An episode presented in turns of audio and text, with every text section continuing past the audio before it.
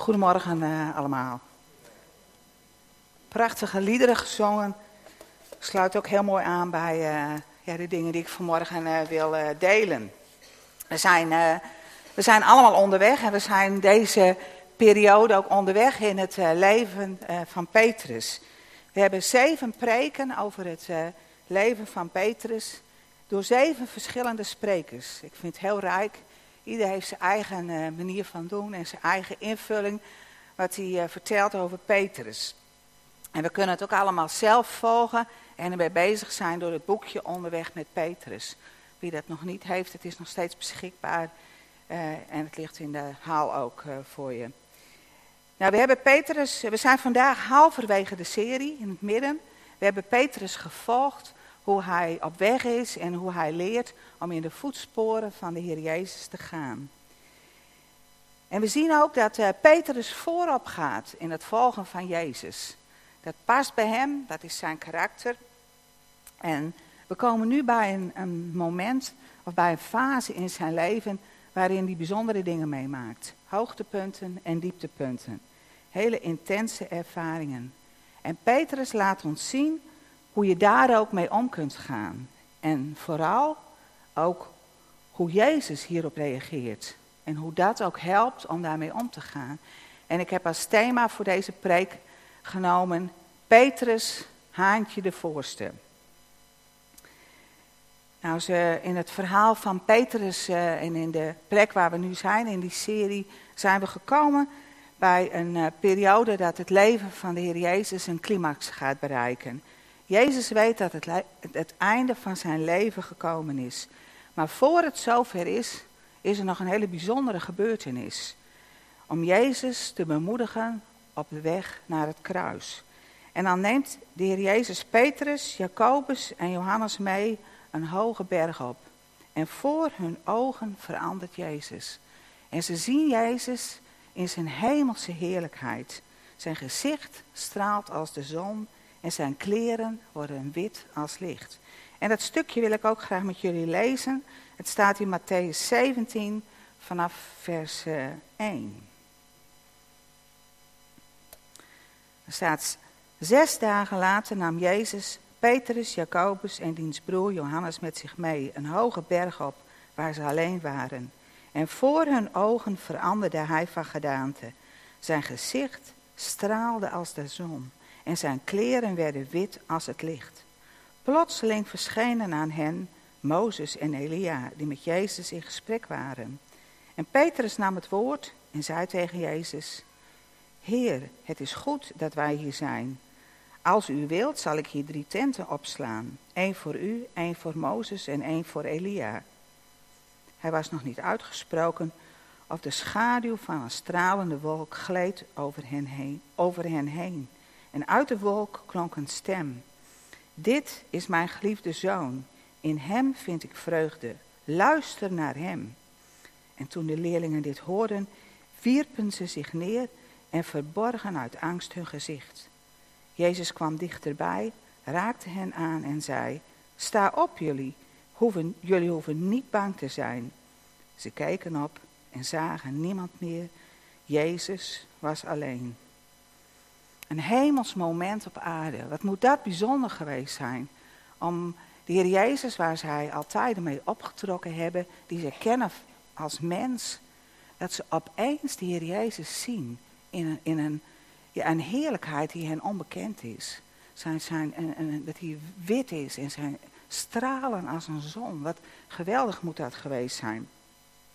Gods glorie die daar zo op aarde komt.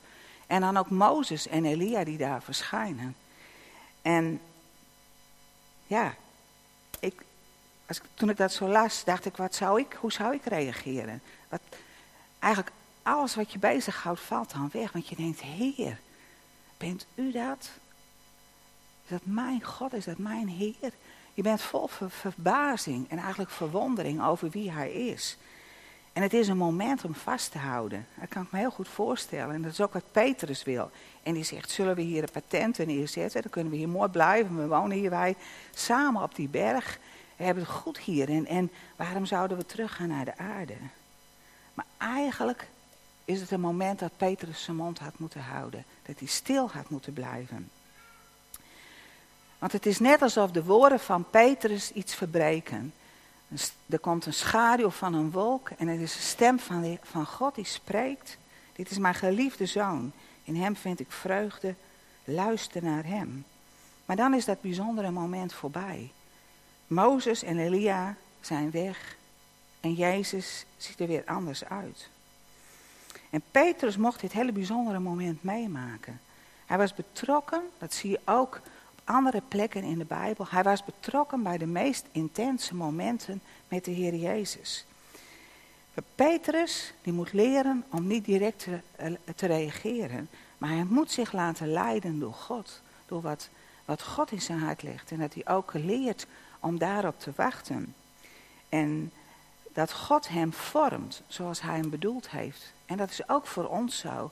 Is ook zo voor ons in ons leven dat God ons wil leren dat we gevormd worden door Hem. Dat we leren afhankelijk van Hem te zijn. En dat we zeggen, Heer, hoe wilt u dat ik reageer? Wat, wat mag ik doen op dit moment? Wat heeft u voor mij? En we mogen ons uitstrekken om daarna te groeien. Om, daar, om dat te ontvangen en daarin te groeien. En ik wil jullie meenemen naar een, volgend moment in het leven van de Heer Jezus en van Petrus. En dat wil ik lezen uit Johannes 13, vanaf, vers, uh, vanaf het begin. Johannes 13. Het, kort, het was kort voor het Pesachfeest. Jezus wist dat zijn tijd gekomen was en dat hij uit de wereld terug zou keren naar de Vader. Hij had de mensen die hem in de wereld toebehoorden lief. En zijn liefde voor hen zou tot het uiterste gaan. Jezus en zijn leerling hielden een maaltijd. De duivel had intussen Judas, de zoon van Simon Iscariot, ertoe aangezet Jezus te verraden. Jezus die wist dat de Vader hem alle macht had gegeven, dat hij van God was gekomen en weer naar God terug zou gaan, stond tijdens de maaltijd op. Hij legde zijn bovenkleed af, sloeg een linnen doek om en goot water in een waskom. Hij begon de voeten van zijn leerlingen te wassen en droogde ze af met de doek die hij omgeslagen had. Toen hij bij Simon Petrus kwam, zei deze, U wilt mij toch niet mijn voeten wassen, Heer? En Jezus antwoordde, Wat ik doe, begrijp je nu nog niet, maar later zul je het wel begrijpen. Oh nee, zei Petrus, mijn voeten zult u niet wassen, nooit. Maar toen Jezus zei, als ik ze niet mag wassen, kun je niet bij mij horen. Antwoordde hij, Heer, dan niet alleen mijn voeten, maar ook mijn handen en mijn hoofd. Hierop zei Jezus, wie gebaat heeft, hoeft alleen nog zijn voeten te wassen. Hij is al helemaal rein. Jullie zijn dus rein, maar niet allemaal. Hij wist namelijk wie hem zou verraden. Daarom zei hij dat ze niet allemaal rein waren. Petrus weer heel herkenbaar, reageert onmiddellijk, haantje de voorste. Jezus is zijn meester. Dit is de meester die hij gezien heeft in al die heerlijkheid. En, en er staat ook in dit stuk dat Jezus zich bewust was dat God hem alle macht had gegeven en alle autoriteit. En toch was hij degene die opstond om de voeten te wassen van zijn leerlingen. In die tijd was het gewoon dat je als je ging eten, je had stoffige voeten. En uh, nou, dan ging je niet zo eten, maar die werden eerst door de minsten, door de bedienden, werden die schoongemaakt. En nu nam de, de allerhoogste die in hun midden was, die nam die plek in. En die ging dienen om de voeten van de discipelen te wassen. En Petrus zei, nee, mijn voeten niet wassen, dat wil ik niet. Maar de Heer Jezus zei, je begrijpt het nog niet. Maar toch is dat wat ik wil doen. Ik wil jou dienen. Maar Petrus zei, nee, maar u kunt, u kunt nooit mijn voeten wassen. En dan zie je zo duidelijk in hoe Petrus zelf bepaalt wat goed is. En wat wel kan en wat niet kan. Hij heeft zijn idee erover. En hij dacht, nou dat, dat, dat paste niet in zijn plan, niet in zijn gedachten. Dus dat wilde hij niet. En toen zei de Heer Jezus, maar als je je voeten niet wil laten wassen, dan hoor je niet bij mij. Dan ben je niet van mij. Nou, dat triggerde iets in hem en hij dacht, nou dat kan niet. Ik wil bij de Heer Jezus horen. En dan zijn die voeten niet voldoende, ik wil me helemaal wil ik, uh, gewassen worden. Maar zei de Heer Jezus, dat is niet nodig. Als je die zich al gewassen heeft en die, die rein is, die hoeft alleen nog maar zijn voeten te laten wassen. En dat ging hij ook bij Petrus uh, doen. En wat Petrus hier ook moest leren is om te luisteren naar wat de Heer zei. Om hem te volgen, om gehoorzaam te zijn. Dat is ook een uitdaging voor ons. Om te doen wat Heer Jezus zegt. En om hem daarin te volgen. En niet onze eigen gedachten, hoe wij het bedacht hadden, wat wij kennen. Maar te, te, ons open te stellen voor Gods plan. Wat misschien in Gods gedachten wat wel heel anders kan zijn dan wat wij tot nu toe gehoord hebben. En dan gaat de maaltijd verder. De Heer Jezus deelt over het lijden wat hem te wachten staat. Ze gaan het avondmaal vieren. En dan op een gegeven moment dan richt de Heer Jezus het woord speciaal tot Petrus. En dat wil ik lezen uit Lucas, Lucas 22 vanaf vers 31. En daar staat Simon, Simon, weet dat Satan jullie voor zich heeft opgeëist om jullie als graan te mogen zeven. Maar ik heb voor je gebeden, omdat je geloof niet zou bezwijken. En als je eenmaal tot één keer bent gekomen, moet jij je broeder sterken. En Simon antwoordde, Heer, ik ben zelfs bereid om met u de gevangenis in te gaan en te sterven. Maar Jezus zei, ik zeg je Petrus, deze nacht zal de haan niet kraaien voordat je driemaal gelogend hebt dat je mij kent. Er gaat een strijd komen. En dat lees je ook in dit stuk. Staat uh, Satan, uh, uh, die wil jullie als graan zeven. Die wil eigenlijk als het ware jullie helemaal, dat er niks van jullie overblijft. Dat jullie uit elkaar gaan, dat jullie verward worden en dat jullie, dat jullie gewoon geen kracht meer in jullie hebben. Maar Petrus is daar niet bang voor. Want hij spreekt hele grote woorden. En woorden die hij op dat moment ook echt meent. Maar Jezus, die weet verder. Die weet al wat er komen gaat. Zodat we vanmorgen ook hoorden, in God is tijd zo anders. Het is zo wonderlijk. God is er nu, maar God weet ook al wat er komen gaat. In ons leven, maar ook in het leven van Petrus. En we hebben een vrije wil en toch weet de Heer Jezus al wat er gaat gebeuren. En hij zegt tegen Petrus, voordat de haan vannacht kraait, zul jij drie keer gezegd hebben dat jij mij niet kent. Denk ik, wat moet dat, wat moet dat met je gedaan hebben? Als je, als je zit te vertellen en dat je zegt van nou ik ga ervoor, Heer, ik ga voor u. Ik, ik hou geweldig veel van u, ik ken u, ik heb met u geleefd. En nou, wat er ook is, ik, ik ga zelfs met u mee in de gevangenis. Ik, ik ga gewoon voor u. Daar kunt u gewoon van op aan. En dan zegt de Heer Jezus tegen jou. Je zegt dit nu wel. Maar weet je wat er gaat gebeuren? Weet je hoe jij gaat reageren als het erop aankomt? We lezen niet in de Bijbel wat het met Petrus gedaan heeft. Waarom heeft de Heer Jezus dat van tevoren gezegd? Waarom? Het was niet een reden dat Petrus anders ging reageren. Het laat wel zien dat de Heer Jezus bij je is, je kent door en door en dat Hij je plan met je leven door laat gaan. Want uh, het, het, verhaal gaat verder, of het, het, het, leven van Heer Jezus gaat verder. Judas verraadt de Heer Jezus met een kus. En de hele bende van, van, komt op de Heer Jezus af met zwaarden. En dan opnieuw zien we Petrus. Petrus die opstaat en die zegt, ik kom voor mijn Heer, ik kom voor mijn Heer op. En hij pakt het zwaard en hij, hij slaat het oor af van een van die mannen. En opnieuw, wonderlijke reactie van de Heer Jezus. Die zegt niet van, doe jongens, sla op los, help en, en uh, ga ervoor. Maar die zegt van, als ik maar één, weet je niet, als ik één roep naar de Heer, hoe dat hij een grote getal van leger, een leger van engelen stuurt om voor mij te vechten. Jullie hoeven dat niet voor mij te doen. En zelfs in dat, in dat moment van verraad herstelt de Heer Jezus dat oor van die man. Heeft hij daar oog voor. En zodat die man weer geheeld kan worden. En dan de discipelen die zien dat, wat er gebeurt. En die vluchten allemaal weg. Ze laten de Heer Jezus alleen. Petrus, die houdt wel in de gaten wat er gebeurt. Die blijft wel op een afstand kijken waar de Heer Jezus naartoe gaat. En die gaat naar dezelfde vertrek toe waar de Heer Jezus uh, is. En wat een verwarring moet dat gebracht hebben voor, voor hem en ook voor die discipelen. Dat hun, hun Heer, waar ze zoveel van verwacht hadden, dat hij geboeid is, dat hij gevangen genomen is, dat hij verraden is. En dan wil ik het stukje lezen, dat eigenlijk heel ingrijpend is. En dat staat ook in Lucas 22.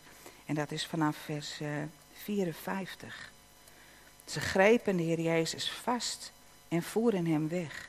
En brachten hem naar het huis van de hoge priester. Petrus volgde hen op een afstand. Ze staken een vuur aan midden op de binnenplaats en gingen eromheen zitten. Petrus voegde zich bij hen. Een dienstmeisje zag hem bij het vuur zitten, keek hem strak aan en zei: Die man hoorde er ook bij. Maar hij ontkende het. Ik ken hem niet eens. Even later merkte een ander hem op en zei: Jij bent ook een van hen. Maar Petrus zei: Wel, nee, man, helemaal niet.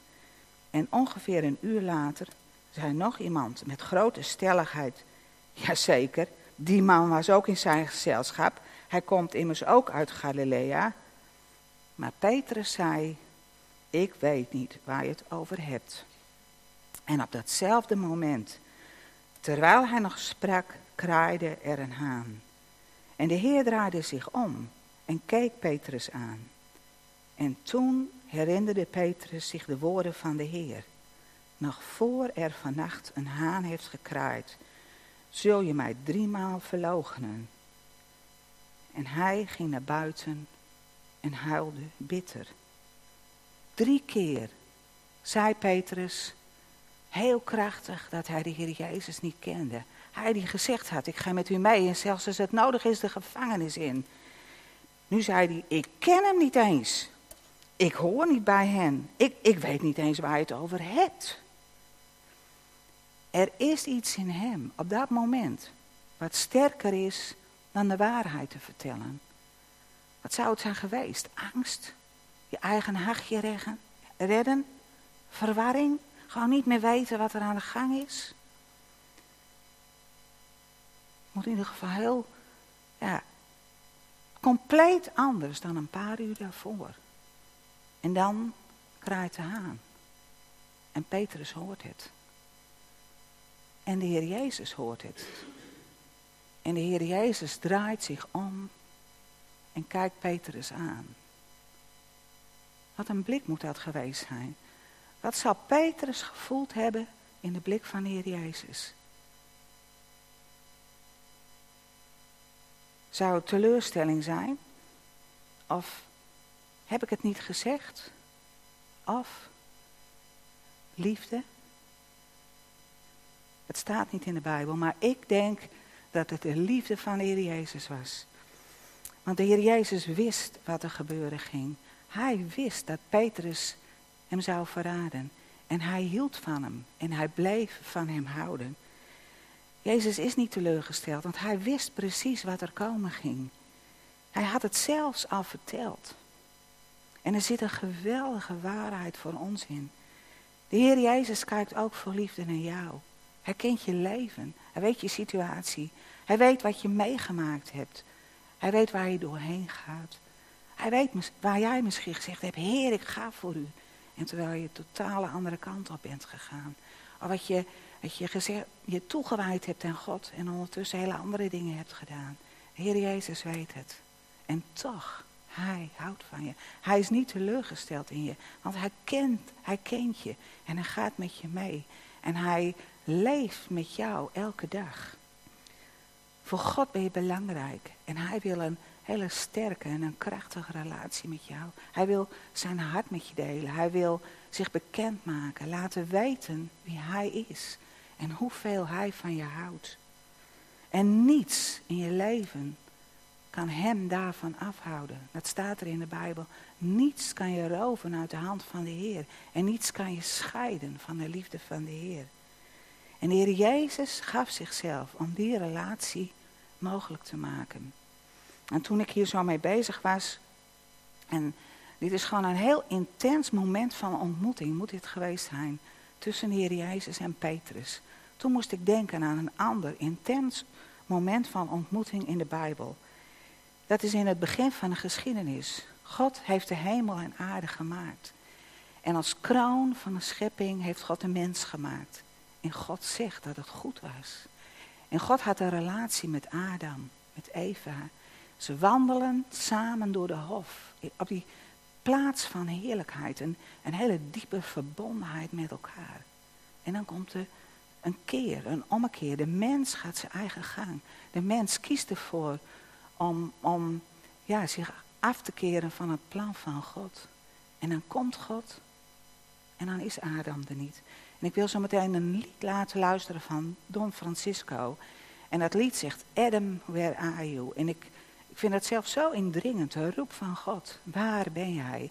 Het geldt ook voor Adam, maar het geldt ook voor ons. Waar ben jij?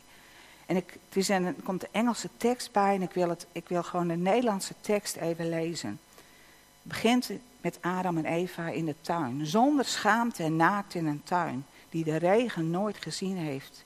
Heersers van een koninkrijk vol van vreugde, nooit verwond door enige pijn. De ochtend rondom hen lijkt het leven dat ze net begonnen zijn te vieren. En in de majesteit der onschuld komen de koning en koningin in de zon. Maar de meester van bedrog begint nu met zijn ontwrichting van het woord. En met zijn vernuf verdraait de slang de waarheden die ze hebben gehoord. En terwijl de wereld in evenwicht is en onder hun bevel geplaatst, zullen alle ongeboren kinderen sterven, als beiden voor de hand van Satan buigen. En net voor de avond, in de koelte van de dag, horen zij de stem van God terwijl hij wandelt. Maar zij kunnen niet zijn tegenwoordigheid, in zijn tegenwoordigheid zijn, zodat ze zich verbergen. Maar toch horen ze het geluid als hij hen roept. Adam, Adam, waar ben je? En dan in de verstikkende hitte van de zomer zijn de tuinman en zijn vrouw in het veld. En het lijkt erop dat doornen en distels het enige gewas zijn wat iets oplevert. Hij eet zijn maaltijden in verdriet. En terwijl hij denkt aan het stof waaruit hij vandaan komt, maar tot in de eeuwen door kan hij zijn maker horen, die zijn naam uitroept. Adam, Adam, waar ben je? En hoewel de vloek al lang gebroken is, de zonen van Adam zijn nog steeds de gevangenen van hun angsten, op weg naar de vernietiging met hun vingers in hun oren, terwijl de stem van de vader met een urgentie roept, die ik nog nooit eerder heb gehoord. Wilt u vanuit de duisternis niet binnenkomen, voordat het tijd is om de deur definitief te sluiten? Adam, Adam, waar ben je? Adam, ik hou van je.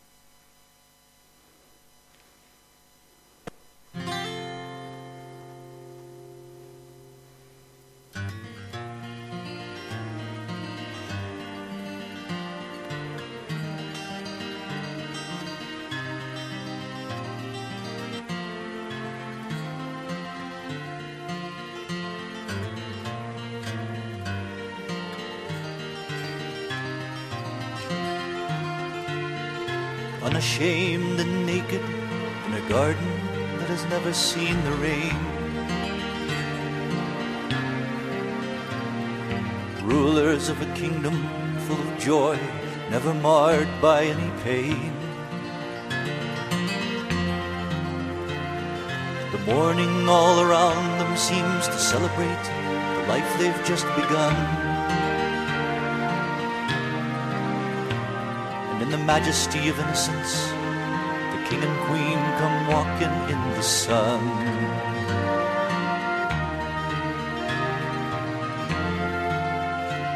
But the master of deception now begins with his dissection of the word.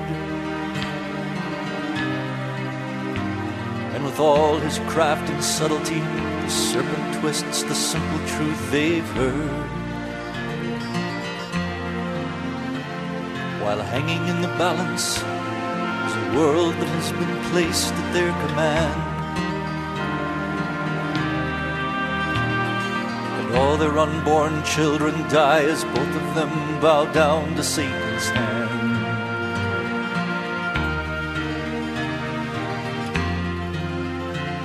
Then just before the evening, in the cool of the day, they hear the voice of God as he is walking. But they can't abide his presence now, so they try to hide away. But still they hear the sound as he is calling. Adam, Adam, where are you? Adam, Adam, where are you? Adam,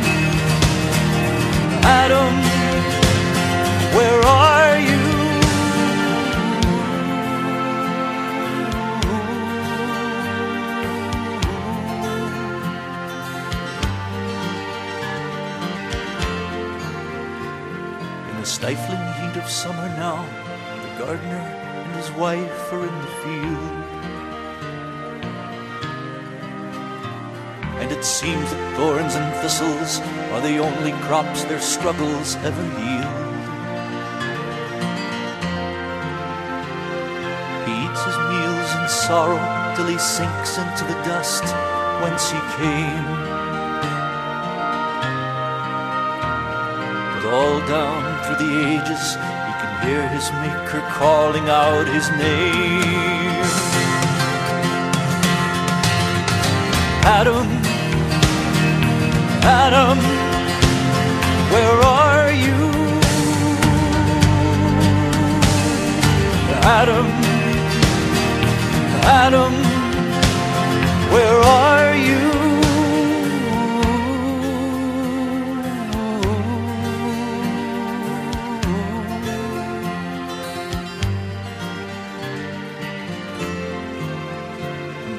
Curse has long been broken, Adam's sons are still the prisoners of their fears. Rushing helter skelter to destruction with their fingers in their ears. While the Father's voice is calling with an urgency I've never heard before. Won't you come in from the darkness now before it's time to finally close the door?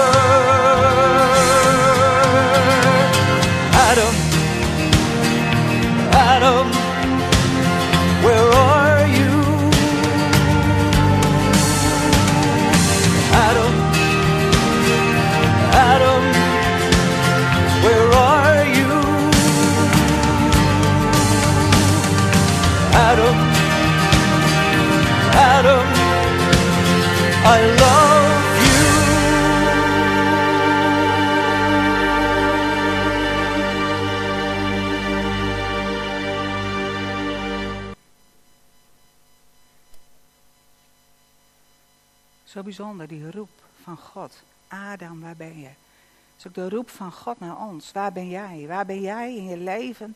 Waar ben jij? Is natuurlijk een, in dit lied ook een oproep van mensen die God niet kennen. Een oproep om hun leven aan God te geven. Maar ook de, roep aan ons allemaal. Waar ben jij? Om God wil met, die, met jou wandelen, die intieme relatie met jou. Ik wil nog even doorgaan met het leven van Petrus. Want eh, het leven van Petrus stopt niet bij deze verloochening. Ik vind een geweldige verandering en een ommekeer ook eh, voor Petrus plaats. En het is zo mooi dat we dat ook in de Bijbel kunnen lezen. Petrus die, die leert door dit alles dat het niet zijn kracht en zijn kunnen is waarin hij kan bewegen. Maar dat het zijn afhankelijkheid aan God is. Hij is ja, verbroken om, om zich te kunnen geven aan anderen. En Petrus is de rots waarop de Heer Jezus zijn kerk heeft gebouwd. Of wil bouwen op dat moment. En Jezus die kent die toekomst. En dat verandert niet door wat Gods plan met Petrus verandert niet door wat hier gebeurd is.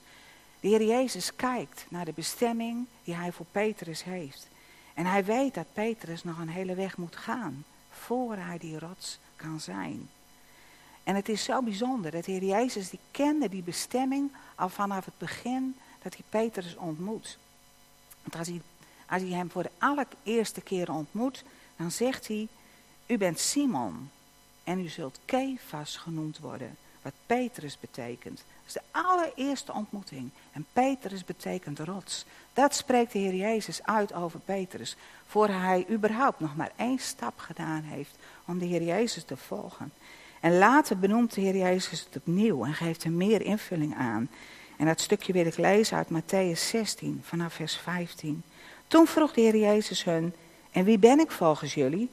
U bent de Messias, de zoon van de levende God, antwoordde Simon Petrus.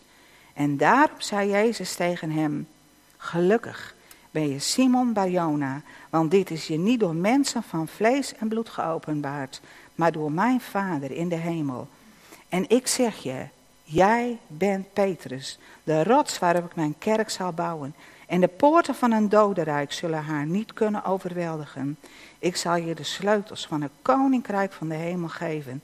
En al wat je op aarde bindend verklaart, zal ook in de hemel bindend zijn. En al wat je op de aarde ontbindt, zal ook in de hemel ontbonden zijn. De bestemming van Petrus wijzigt niet door de verkeerde keuzes die hij gedaan heeft. En voordat de Heer Jezus naar de hemel gaat, heeft hij een ontmoeting met Petrus. En vraagt hij opnieuw, hou je van mij? Petrus, hou je echt van mij? En hij geeft hem de opdracht, wijd mijn lammeren, zorg voor mijn lammeren. En als de uh, Heilige Geest gekomen is en Petrus ontvangt de Heilige Geest, dan is hij de eerste die zo'n krachtige boodschap deelt over wie God is, over wat het betekent om bij Hem te horen. En duizenden mensen geven hun leven aan de Heer Jezus. En later schrijft Paulus in zijn brief aan de christenen, en Harm is al begonnen met dat woord van morgen, jullie zijn door God uitgekozen om bij Hem te horen. Een heilig volk, priesters, geroepen uit de duisternis, om te leven in zijn wonderbaar licht. Om iedereen te vertellen over Gods wonderen. Dit heeft hij zelf ontdekt en dat geeft hij door. Hij weet wat het is om uit de duisternis in het licht van God te mogen komen en daaruit te leven. En God heeft een bijzonder plan voor Petrus. En we zien hele mooie dingen van Petrus en hele grote missers. Maar in alles leert hij om in de voetsporen van de Heer Jezus te gaan en om Hem te volgen. En dat geldt voor ons allemaal. God heeft jou ook gemaakt. Vanaf het begin dat je ontstond. Ja, God was erbij toen je gevormd werd in de buik van je moeder. Hij heeft je geweven. Het staat zo mooi in Psalm 139 hoe hij je gemaakt heeft. Zeggen, lees dat eens. Ik heb het van een week gelezen en, en uitgesproken, hardop. En, en het raakte me, hoe, wat de Heer daarover ons, ieder persoonlijk zegt. En God heeft ook een plan met jouw leven. God heeft je talenten gegeven, vaardigheden, dingen waar je van houdt. En God wil jou ook vormen, zodat je daarin gaat bewegen. Ontdek wat God in jou heeft gelegd en wat God voor jou heeft, het plan dat Hij heeft. Stel vragen aan God. Leef niet door van dag tot dag, maar vraag God, wat heeft u voor mij? Waarin mag ik bewegen? Gods verlangen is zo groot dat jij van, Hem ontvangt en dat je doorgeeft, dat je dat licht in deze wereld bekend maakt. Ik ben zelf heel erg bemoedigd, het afgelopen jaar eigenlijk, uh, hoe God mij hierin leidt. Vorig jaar in de zomer was ik heel erg bezig met, met ja, wat is mijn bestemming? Wat heeft God voor mij? En uh, ik luisterde naar studies daarover, ik, schreef dingen op. En ik had ook een aantal vragen die ik aan God stelde. En uh, het was heel mooi, want ik weet dat God mij, mij roept om te spreken en te schrijven. Nou, met spreken ben ik al volop mee bezig. Maar schrijven, hoe geef ik daar vorm aan? Hoe vind ik de tijd voor? Hoe doe ik dat? Hoe pak ik het aan? En toen stelde ik deze vraag aan God. Hoe zet ik tijd apart om te groeien in het spreken en schrijven? Hoe ontvang ik waarheden van u om te schrijven? Hoe groei ik in het schrijven? Gewoon dingen. Ik zei, Heer, leidt u mij daarin als u dat voor mij heeft. En dat is nu een jaar geleden. En er is inmiddels heel veel gebeurd. Ik uh, heb een schrijfcursus gevolgd. Ik ben meer dingen gaan schrijven. Maar eigenlijk ja, eigenlijk het, het, belangrijkste is, ik ben gaan bewegen in wat God tegen mij gesproken heeft. Ik ben aan het leren om te schrijven. Sterker nog, ik ben met twee boeken bezig aan het schrijven op dit moment. Ik hoop dat één binnenkort uitkomt. Maar uh, ik ben gewoon gaan bewegen in wat God tegen mij gezegd heeft. En eind van dit jaar stop ik met mijn baan. Nou, dan heb ik straks volop tijd om te schrijven. Dus God kan je openingen en mogelijkheden geven. Nou, ik had het echt niet voor mogelijk gehouden. Maar als je gaat bewegen in wat God je geeft, dan gaan er dingen gebeuren. En ondertussen zijn er ook allerlei gedachten om je te ontmoedigen. Uh, dingen die in je hoofd komen, dat je denkt van, nou jij, wat jij schrijft, nou dat is toch helemaal niet, wie, gaat dat nou lezen? Het, het, is, uh, het is ook niet perfect genoeg, het kan veel beter eigenlijk ja, allemaal van die dingen die je proberen vast te zetten. Je denkt van nou, ga er niet mee aan de gang doen. Ja, blijf ja gewoon je leuk je eigen dingetjes doen. En uh, hou je er niet mee bezig. Het was precies hetzelfde toen ik begon te spreken in diensten. Waren precies dezelfde leugens die op mij afkwamen. Om het om gewoon als het ware vast te zetten. Want juist als je een stap wil doen in nieuwe dingen. Dan, uh, ja, dat is de beste stap voor de vijand om je te ontmoedigen. Want als je die volgende stap niet neemt, dan uh, blijf je mooi staan. En als je gaat bewegen, is het veel moeilijker om iemand stil te zetten. En weet je, ik weet dat het niet perfect is. Als je begint te lopen, loop je ook niet meteen perfect. En als je muziek gaat spelen, ook niet. Dus je mag gaan leren, je mag je gaan ontwikkelen. Het belangrijkste is dat je bezig gaat met de dingen die God aan je geeft. En dat je je door niemand, door niets en niemand daarvan uh, laat weerhouden. En dat geldt voor ons allemaal. God heeft specifieke dingen voor jou. En misschien ben je daar al volop in aan het bewegen. Geweldig. Ga door. Misschien ben je nog aan het ontdekken. Vraag God dan wat hij voor jou heeft. Waar je passie voor hebt. Welke woorden heeft God aan jou gegeven? In diezelfde tijd kreeg ik een woord dat God in de hemel pennen heeft klaar liggen om mee te schrijven. En dat God woorden heeft om te gaan schrijven. En ik zeg, Heer, dat wil ik ontvangen. Ik wil die woorden van u ontvangen. En die wil ik gaan delen. Die wil ik, ja, ik wil een licht voor u zijn in deze wereld. En daar, daar kan dit een middel in zijn. En ondertussen, ik ben aan het leren, ik ben aan het begin. En ondertussen vormt God mij. Dat ik, dat ik meer van Hem in mij komt. En dat ik meer mag, uh, ja, van Hem in mij is wat ik dan kan doorgeven. En God houdt van me. Weet je wat zo het mooie is? Je hoeft niet te richten op wat allemaal nog niet goed is. Maar je mag je richten op wat God je wil geven. God zegt, ik wil je alles geven wat jij nog niet in jou gevormd is van mij. Ik wil het je geven. Ontvang het en ga daarin bewegen. En, en, dan is het zo mooi dat de Heilige Geest in ons is. De Heilige Geest van God woont in ons. En Hij wil alles van God aan ons geven en het bekendmaken. Schatten. Schatten van God. Schatten uit Gods woord. Schatten uit de hemel. Wij mogen het ontvangen. En wij mogen erin bewegen. Ik besef meer dan ooit dat de Heilige Geest mijn gids is. Die mij leidt in alle dingen die ik doe. Dat Hij mij stap voor stap meer van God in mij legt. En dat is, dat is, ja, dat is wat de Heilige Geest in ons allemaal wil doen. Ons daarin leiden, dat we daarin bewegen. God houdt onnoemelijk veel van je. En daarom gaf hij zijn zoon. En daarom bracht hij de Heilige Geest in ons. Dat je ermee vol mee mag worden. Dat je er krachtig in mag worden. En dat Gods geest en zijn heerlijkheid, ja, dat je, dat je daarin mag bewegen. En weet je, in God is geen grens is alle ruimte. In God is er ruimte om te bewegen, om fouten te maken, net als Petrus. Om te leren, maar om verder te trekken in wat God voor ons heeft. Wij mogen gaan met onze God. En Hij is er. En Hij bemoedigt je, Hij daagt je uit, Hij lokt je, gaat voor je uit. En Hij is er altijd, onze God.